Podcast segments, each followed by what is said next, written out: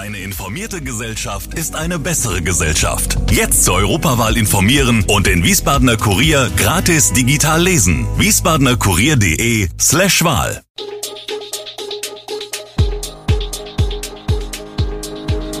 Gude, unser morgendliches News Update. Das Wichtigste aus Wiesbaden für Sie im Überblick. Guten Morgen aus Wiesbaden an diesem 4. August. Hoffnung für die Eisenbahnbrücke über der Flachstraße und eine Studie zu den ÖPNV-Gewohnheiten der Wiesbadener. Das und mehr gibt es heute für Sie im Podcast. Die Eisenbahnbrücke über die Wiesbadener Flachstraße hat in der Vergangenheit oft negative Schlagzeilen geschrieben. Und doch kommt nach Jahren des Stillstands nun endlich wieder Bewegung in die Dauerbaustelle. Je nachdem, wie die Planung und die Auftragsvergabe funktionieren, wollen wir die Reparatur der Brücke im Winter endlich angehen. Inklusive eines modernen Anprallschutzes. Dabei planen wir zurzeit mit Reparaturkosten in Höhe von etwa 80.000 Euro, berichtet ein zufriedener Markus Giebeler, der Geschäftsführer der Atalbahn Infrastruktur. Die jüngste Episode der leidvollen Historie der Bahnbrücke datiert vom 29. Juni. Ein Lastwagen rammt die Stahlkonstruktion wegen der zu niedrigen Durchfahrtshöhe und sorgt für eine mehrtägige Vollsperrung der Straße. Seit 1963 soll die Brücke an der Flachstraße den wachsenden Autoverkehr zwischen Kohlheck und Innenstadt entlasten.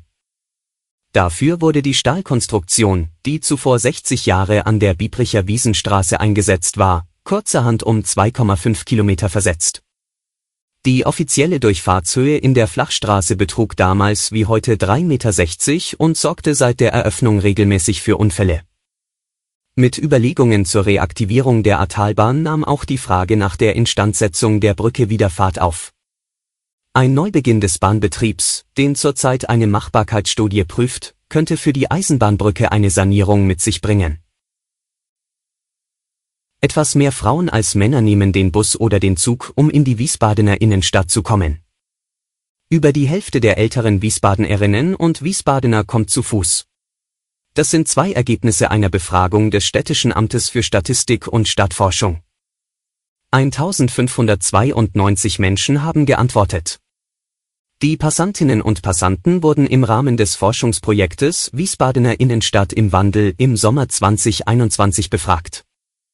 Die Umfrage wurde bewusst im Sommer durchgeführt, also nicht während Corona-Hochzeiten. Ein Erkenntnis ist, dass junge Leute in der Innenstadt häufig auf den ÖPNV setzen.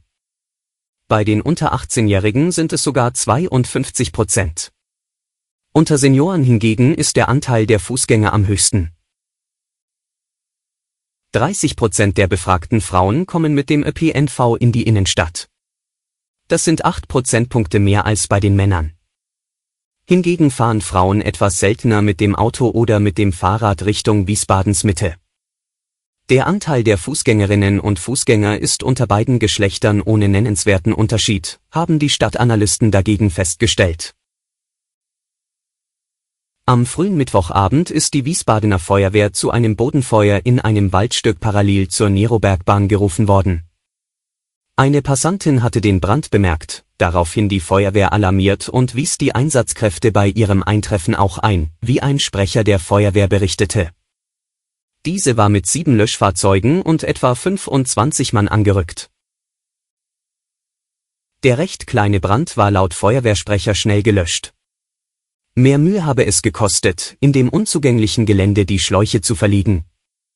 Nach etwa 90 Minuten sei der Einsatz abgeschlossen gewesen. Schützen Pflaster bald besser gegen Corona als eine Impfung?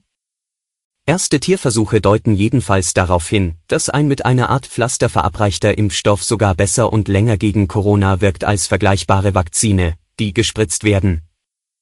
Und zudem gleich vor den verschiedenen Varianten schützt. Hergestellt werden diese Pflaster vom australischen Unternehmen Vaxas. Zwar kommt die Methode nicht komplett ohne Nadel aus, allerdings ist diese um ein Vielfaches kleiner als bei einer gewöhnlichen Spritze. Wie aus einem Beitrag im Fachmagazin Pharmaceutics hervorgeht, bietet die neue Technologie eine Reihe von Vorteilen.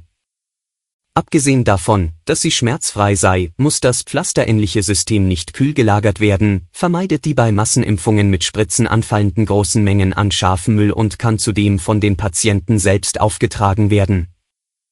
Und nicht zuletzt konnte, wie das Fachmagazin Pharmazeutische Zeitung resümiert, in Studien bereits vielfach gezeigt werden, dass diese Art des Impfens eine starke Immunreaktion auslöst. So offenbar auch gegen Corona. Blicken wir in die Ukraine. Das Land hat trotz des laufenden russischen Angriffskriegs seine Ernteprognose für dieses Jahr um rund 10 Prozent angehoben. Erwartet werden nun 65 bis 67 Millionen Tonnen Getreide und Ölsaaten statt der anfänglichen 60 Millionen Tonnen, wird der Agrarminister in einer Regierungsmitteilung zitiert. Laut Ministerpräsident Dennis Schmihal sind bereits jetzt 12 Millionen Tonnen der neuen Ernte eingefahren. Insgesamt haben wir im Juni 3,2 Millionen der erforderlichen 5 Millionen exportiert, unterstrich der Regierungschef. Der Export steige dabei schrittweise per Eisenbahn, Straße und über die Donauhäfen. Der wieder angelaufene Export über die Schwarzmeerhäfen bei Odessa schaffe weitere Möglichkeiten. Die Seehäfen erweitern diese Kapazitäten erheblich und die Landwirte erhalten neue Möglichkeiten für den Absatz ihrer Produkte, sagte Schmihal. Alle Infos zu diesen Themen und noch viel mehr finden Sie stets aktuell auf www.wiesbadener-kurier.de. Gude Wiesbaden ist eine Produktion der VRM von Allgemeiner Zeitung, Wiesbadener Kurier, Echo Online und Mittelhessen.de. Redaktion und Produktion die NewsmanagerInnen der VRM. Ihr erreicht uns per Mail an audio.vrm.de.